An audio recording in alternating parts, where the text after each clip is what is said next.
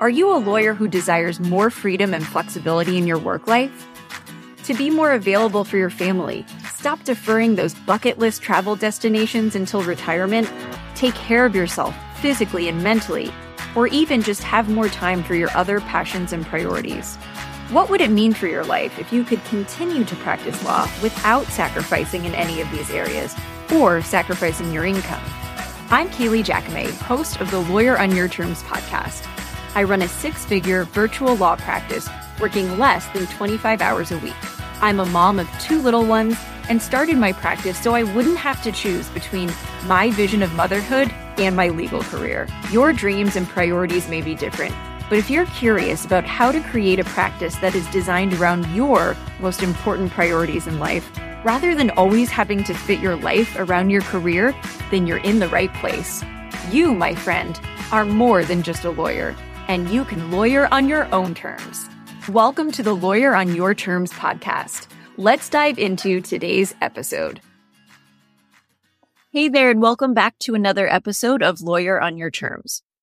So today we are going to jump into a topic that we can only begin to scratch the surface of, and that is the question of the twentieth and twenty-first century. Can you really have it all? Now, spoiler alert, as we will get into, I believe that the answer to this question really depends on what it all is to you.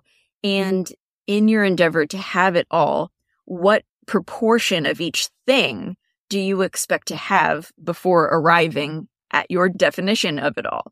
Now, I think in our culture, from at least the nineteen sixties in significant degree, though before that time as well, to present, this conversation of having it all most commonly centers around whether a woman can have a fulfilling and successful career and also be a present and involved mother. As I was collecting my thoughts for this episode, I was remembering an elective course that I took in college called Feminism and Motherhood, and really wishing that I still had those course materials, not because they particularly like encompassed some wisdom that would help us solve this mystery today, but I remember being very intrigued and just very interested in the whole subject. Mind you, I was a twenty-one-year-old childless girl or woman, but I was very intrigued by the topic. I enjoyed some of the assigned reading and then was also very turned off by some of it. One of the uh, books we were assigned to read was Lean In by Sheryl Sandberg. If you, I'm sure you've heard of her before. She's the former C E O of Facebook. And first disclaimer before I'm a bit critical of the book, Sheryl Sandberg is obviously a highly intelligent, incredibly successful, though I have not met her, seems to be very kind and well-intentioned. I'm also sure that her advice in Lean In has been helpful to many young women. Uh, it just wasn't for me. So with that disclaimer aside, I not only felt a very strong disagreement with her recommendations for young women, but I also had this motivation to like rebel against it. In a nutshell, Sheryl advocates that women should not, quote unquote, lean out of the workforce or sit on the sidelines too early in their career, that they should instead lean in to get that corner office, that if you do not yet have children, that your future plan of your career should not necessarily have future decisions that you may make to accommodate your family life in mind. You should put that out of your mind. You should lean in as if that is not going to be a consideration, and you should consider it once that baby is actually in your life. Once that baby is born, then you should make those considerations. But by considering it too early, you are going to, she doesn't say it this way, but essentially shoot yourself in the foot, disadvantage yourself, and that is not the time to be making those decisions. Specifically, she says, don't leave until you leave. So she she discusses the dangers if of quietly leaning back, you know, before you are actually ready to take a career hiatus or leave the workforce or go on your maternity leave, whatever it is. But I that's one piece of advice that I disagree with. I would say, what happens if you fail to consider that you might want to be home for a future period of time, or you fail to consider that you might want more flexibility in the future. I don't think it's a one size fits all. For some careers, it may work out very well to totally lean in. But for others, you may need to make strategic decisions to set yourself up to be able to make that choice much earlier on. I don't think that I don't think that that is advice that can be applied to everybody. Now, with that said, I think the future goal of flexibility might be aided by leaning in for some people. I spent the first year of my marriage eighteen hours away from my husband in order to prioritize my career at that time. And the reason that I was prioritizing my career at that time was actually not necessarily just for the sake of my career, but it was so that later on, I felt like I could deprioritize it by choice if I wanted to be at home more. I thought it made sense for me at that time to really build up as strong of a resume as I could, not having entrepreneurship on my mind at all. But in many other ways, there were times very early in my career where you could say that I leaned out with a long-term vision of what I wanted my career to look like in light of what I wanted motherhood and family life to look like as well. So I was at that job eighteen hours away from my husband, and then I moved to a lower paying job, a job that I didn't like as much later on in the city that he lived in. And my choice at that time to do that was truly to prioritize his career then, because I wanted him to have a successful career so that I would have the choice to leave the workforce for a time if I wanted to. And what ended up happening was that I really only left the workforce, if you will, for about nine months before starting my own business. That wasn't on my mind at the time. I didn't know exactly how it would go. But I think everything that has happened and the way that I have been able to structure my career and home life was because I had a long-term view of everything. And I knew what my goals, my long-term goals were, what my values were. And every move that we made, I made it with that in mind. So if I had taken the advice to completely put that out of my mind until a baby was in my arms, I don't know that I would have been as set up as I was to make the decision to step back and ultimately to start this business, which has allowed me to bridge both the career and vision of motherhood in the way that I want to. So I would just say that that's a point that I, I take a bit of an issue with from Sheryl Sandberg, that to keep on your foot on the gas until the very last minute that you need to make a decision, it might work for some people, but really I think you're more going to be aided by having a long-term vision where you are making strategic decisions along the way to achieve your long-term goals. Now, this following point, it comes from an online summary of Lean In. So I don't know whether this is a direct quote from the book, a paraphrasing of something that Sheryl writes in the book, or if it's simply the words of the summarizer. But it reads, "At home, too, inequality lingers. For example, it is broadly assumed that it is a woman's job to raise children." Now, I think that this statement can be triggering to different people for different reasons. I will admit that on, on some small level, it's a bit triggering to me, but I would say maybe in an opposite way that, that most people would take it. I don't know. I can see how many people would, uh, you know, agree with this. And, and the thought is that it's offensive to say that it's a woman's job to raise children. I don't believe that it's solely a woman's job to raise children. I think it is the job of both parents to raise children, and that it takes a lot more than just those two parents to successfully raise children. But that's not really where my mind goes when I read this. What kind of triggers me when I read a statement like this is inherent in that statement, if you really consider it carefully, is the view that raising children is not a valuable thing.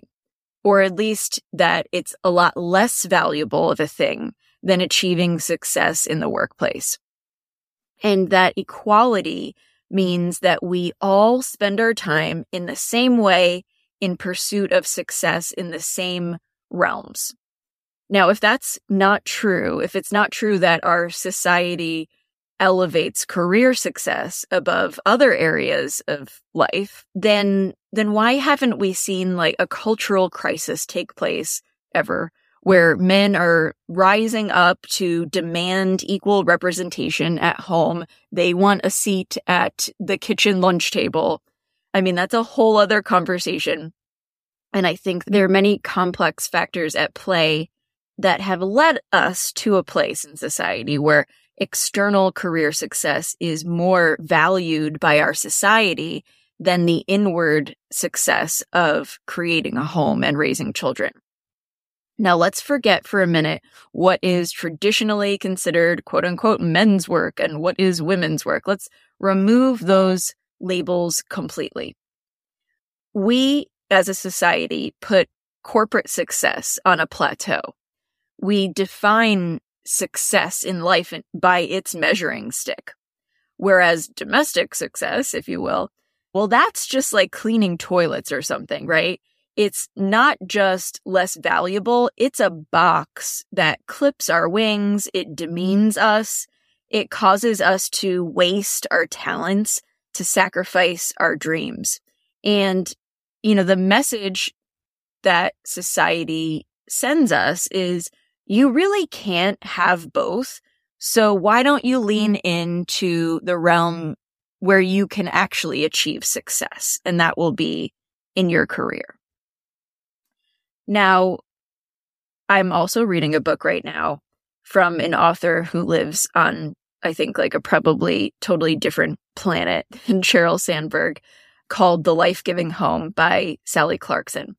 Now, I think in our pursuit of trying to create it all, it's very helpful to take in information from, you know, very different sources, both ends of the spectrum and everything in between, because There is, there's wisdom across the spectrum, right? There's no one right answer. And while this book, The Life-Giving Home, actually doesn't address this topic of having it all or balancing career and home life whatsoever, there was one line that I thought was really poetic and, and just very an interesting description of what a home is. So Clarkson describes a home as a sanctuary designed to preserve all that is precious in life. And I think that communicates a very different value of creating and, and keeping and managing a home, and usually within that raising children, than the message that we get from a lot of other areas in life, especially as educated, high-achieving women. So you can imagine, you know, the the common conversation of, oh, what do you do for a living? Oh, I'm I'm a civil litigator, something like that. Uh, what do you do? Oh, I just stay at home. That's a common, you know, a common conversation that you might hear. Uh, an uncommon conversation that you might hear is, what do you do? Oh, I create and keep a sanctuary to design and preserve all that is precious in life. What do you do? Oh, I just go to an office. That's not uh, that's not how we communicate the value or what's involved in creating and keeping a home versus having, you know, any kind of high power career that is put on a pedestal by by our society. But there's no reason that you couldn't describe it that way. So I think the language that we use to describe these different things is really powerful in how maybe even subconsciously we view their differing values. Well, that's a combination of my takeaways of Lean In and just general musings on our societal views. But both now and then, I personally reject this idea that leaning in is a one-size-fits-all way of staying in the workforce as a woman. My problem with that, back when I was taking this feminism and motherhood course years and years ago, and now, is you can't just give a one-size-fits-all piece of advice to people like that. We don't all want the same things. And even when we do, we don't all want those things in the same proportions. If you're ready to build and grow a flexible virtual law practice, whether you're going solo for the first time or you have an existing practice but would like to be able to work less without sacrificing your income, our signature program, The Accelerator, is for you. The Accelerator is a six-month private, done-with-you mentorship program to provide you with the exact steps, strategies, and support that you need to build, launch, and grow a flexible virtual law practice.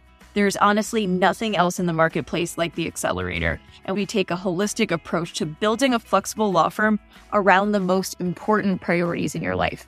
Our unique combination of training materials, templates, and private mentoring will fast-track your transformation from burnout and missing out to a lawyer who looks forward to Monday mornings. By the end of the program, you will not only have all the information and tools you need to launch your flexible virtual firm, but we will have built out many of the back-end components of your firm together. You'll have a clear, personalized, and actionable business plan to operate and grow your practice with the confidence and support to do it. And last but certainly not least, you'll join a network of like-minded attorneys to grow with. Enrollment for the Accelerator is open now at lawyer on your terms dot com slash accelerator. We're also not all designed the same way. We're not all designed to excel at the things that we want in the same proportions. And if a particular definition of being a present and involved mother threatens your definition of a fulfilling and successful career, and whatever measure of sacrifice is required of your career to achieve that standard leaves you out of alignment, leaves you unhappy, it's It's not what you envision for your life, then the proportions are wrong. But the same is also true in the reverse. So if you are required to sacrifice your vision of what you want motherhood to be in order to pursue your definition of career success, and, and disclaimer, I mean something that involves going beyond the needs of your family, because I'm going to assume, you know, for this thought exercise that meeting your family's needs one way or another is part of your definition of parenting success. But the point I'm making here is there is a price to pay for every decision we make. I'm not going to put my definitions of success on you because you and I are different people.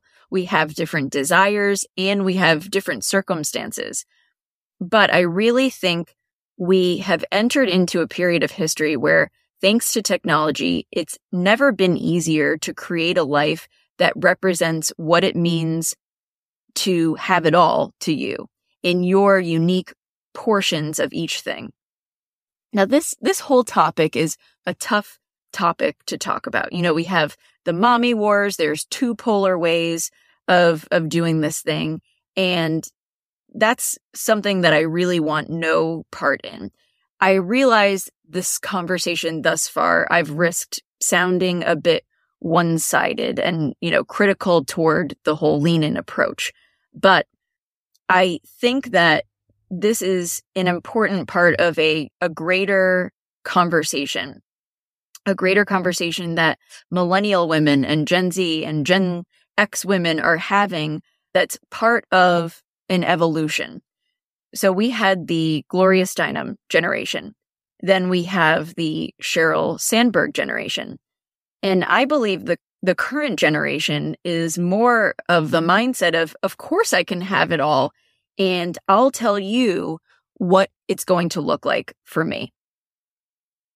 And again, if this if this sounds biased at all, if I've I've sounded biased at all, it's not because I think you need to be at home at all, or that I even think that you need to be at home more than you currently are. It's really that personally, in my own pursuit as a female lawyer to quote unquote have it all, I have felt more challenge in going against the grain of choosing to work less.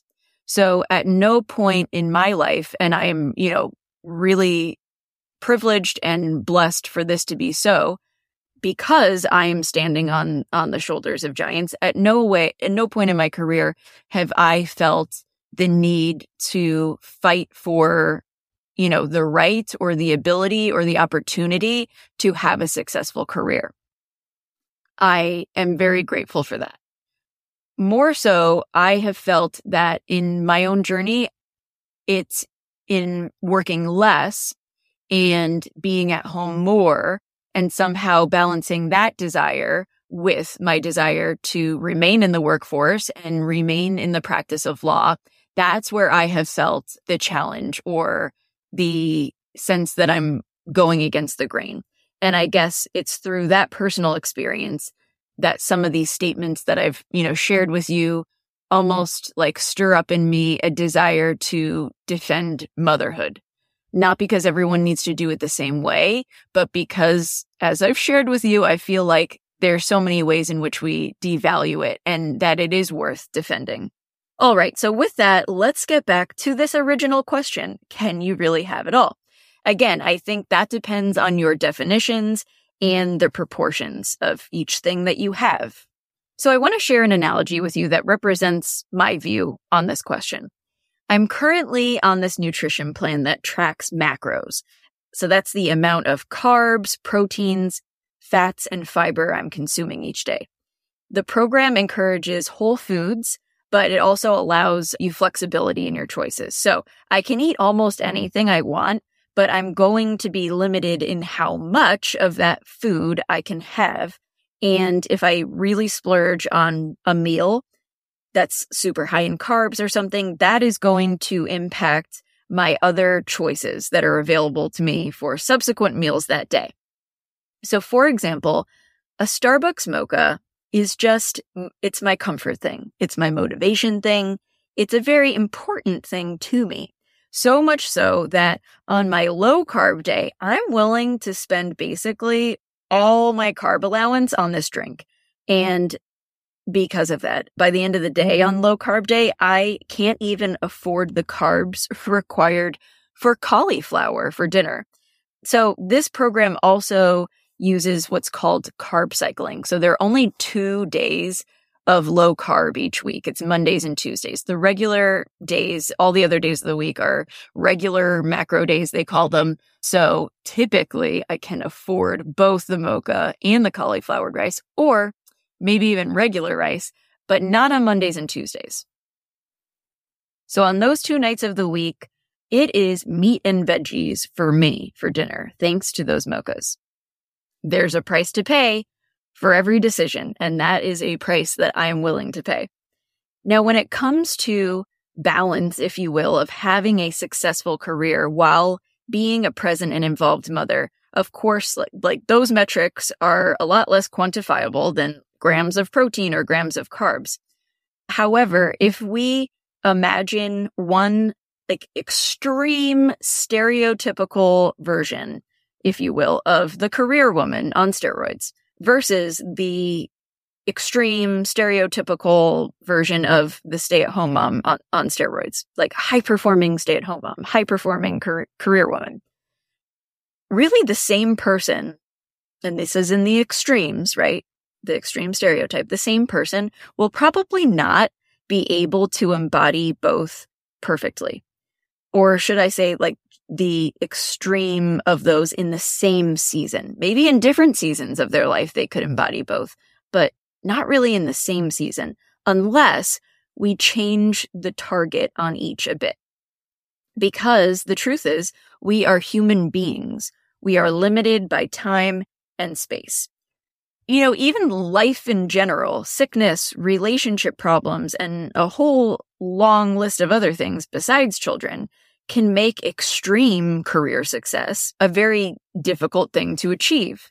A difficult thing to achieve if we are defining it by societies and, you know, being some kind of like Mary Poppins, Stepford wife mom. That can be equally challenging endeavor, even if that is your sole focus. So to put some nouns and verbs to this contrast, it seems to me that it would be quite impossible to work sixty, seventy hours a week, travel for work, and then also pick your kids up from school at three p.m., do homework with them, like so I don't know, sew their Halloween costumes while you're baking sourdough bread and be the P T A president. It seems like all of that in one season of life would be particularly impossible. However, if you redefined what success in motherhood looked like and what success in your career looked like, you know, in light of this unfortunate fact that we are limited by time and space on planet Earth, and you begin to customize your schedule, customize your macros, if you will, to fit your preferences, how would you do that? How how would you customize your schedule and spend your time? My whole business and personal life is like one grand endeavor, and probably it is for you too, one grand endeavor to have it all on my terms. I filled out a questionnaire for something a few months back, and it asked me to rank my career satisfaction, and I placed it at a nine. Not a ten, because I don't know, it seemed a little extreme, and like definitely some components of my work, some components of client work specifically, they feel like work, you know, and that's fine. But so I gave it a nine. At the same time, I can honestly say I don't have any yearning to spend more time with my children than I already do. I have desires and goals on things that I want to do with them during that time, things that I want to improve about our rhythm and things like that. So it's not, it's not that it's perfect, but I feel absolutely no deficit of, of time with them. And I think by even objective standards, like we just spend a ton of time together. And yet I have ranked my career satisfaction at a nine. No, I do not have a corner office, although actually my desk in our bedroom is in the corner of the house. But I once had an office in Lower Manhattan with big windows that had a view of the Hudson River. Now, I could not have the life that I have right now if I was there, because I would literally be required to be there, and then I would not be here. And even if I had a similar job that was quote unquote flexible with unlimited P T O and I could work from home, it still w- could not even compare remotely to the flexibility that I have. I more or less just took the last three weeks off unplanned. I, I planned to take some time off of Christmas, but then life also happened before and after Christmas. So my the work that I did was extremely minimal over the last three weeks. And it's I didn't need to ask permission for that. It's been to no detriment to my business. And funny enough, if you had asked me to rank my career satisfaction back then when I was in New York, even when I didn't have kids, I would have absolutely ranked it lower than a nine. So I do feel like I have it all, but it's according to my own definitions of success and in non-traditional proportions. I, you know, I drink a mocha every day, but twice a week, that costs me even cauliflower, and I'm okay with that because there is a price to pay for every decision you make. And here is my advice to you on having it all and can you have it all? Of course, I'm biased. I love entrepreneurship because of the uncomparable way it has allowed me to achieve this balance, to bridge, to bridge this gap between pursuing career success and pursuing my vision of motherhood and the amount of time that I want to spend with my kids. Now, even if you have different goals or you don't have children, whatever it is, I'm I'm very biased towards entrepreneurship because I just really love how it allows you to design your life and to design success on your terms. And because of technology, because of systems of automation, the ability to work remotely and the ability to really leverage your the, the hourly rate that you command in the workplace with flat rate fees and the automation of technology and software that can do a lot of that work for you, it absolutely is possible to have a successful law practice, to work. I work twenty hours a week, probably on average, sometimes less. And if it's more, it's more like twenty-five, making six figures, you know, way after expenses in my business, and hybrid homeschool. Now, I don't even know that I would recommend hybrid homeschooling. I'm still on the fence on it all. But my point is that there's so much that you are capable of doing in the proportions that you choose to do it, the way that you choose to, you know, arrange and customize the macros on your plate. And I think the first step is taking a big step backwards and really focusing on what you, what your vision is for your life right now, this year, next year, in five years, and ten years from now. And that vision will change, it'll evolve, but getting as clear about it as you can, and then looking at what would your ideal week look like? Because those weeks are really what make up the rhythms of our entire life. And what would your week look like if you could have a totally white blank slate? And if you were to first pencil in your personal priorities, if you were going to pencil in the time that you needed for yourself to take care of your health, to take care of your own well-being, to spend time with your family, to engage in your hobbies, if you were to pencil that in first, and then in the remaining time, create a law practice, create a business that allowed you to financially support all of those other goals while also utilizing the experience and the education that you've gained and serving others with all of your talents. What would that schedule look like? Realizing that that is not, it's, it can't be, because you are limited by time and space. It can't be, probably, you working on that business sixty to seventy hours a week, but spoiler alert, that's not necessary. It can't be working sixty, seventy hours a week, traveling all over the place for work, and, you know, picking your kids up at three, making the sourdough bread and the Halloween costumes. Maybe none of what I do. Maybe you don't want any of that. I don't want to work sixty hours a week, and I certainly don't want to make any sourdough bread. My point is that you can't encompass two extreme versions of a full life because you have one life, but you absolutely can decide what that one life is going to look like for you and what portions of each thing you are going to choose to have, knowing that there is a price to pay for every decision we make. And sometimes the price we pay is way too high. So I will leave you with all of those thoughts. I'm sure there, maybe there were things you agreed with. Maybe there were things that you definitely don't agree with. I would love to hear your thoughts on this. If you haven't already joined our Facebook group, it is called Lawyer on Your Terms, and we will have a thread posted there just to have a discussion on this. And I think it's, I think it's important to hear different perspectives, not feeling like you need to take that opinion on as your own, but just to get a different perspective that maybe it's going to serve you or maybe it's not. But we can all definitely grow and expand by hearing each other's thoughts on this topic and also hearing about the way that other women, other female lawyers are endeavoring it, endeavoring to have it all on their terms. Thank you so much for listening to this episode, and I hope you will join me next week. That's all for today.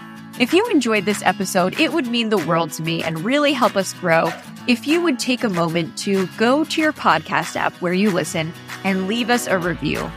If you know a lawyer who you think would enjoy this podcast, please take a screenshot of your favorite episode and send it to them or tag them in a post. And before we leave, I just want to remind you that you are more than just a lawyer, and you can lawyer on your own terms. I'll see you next week.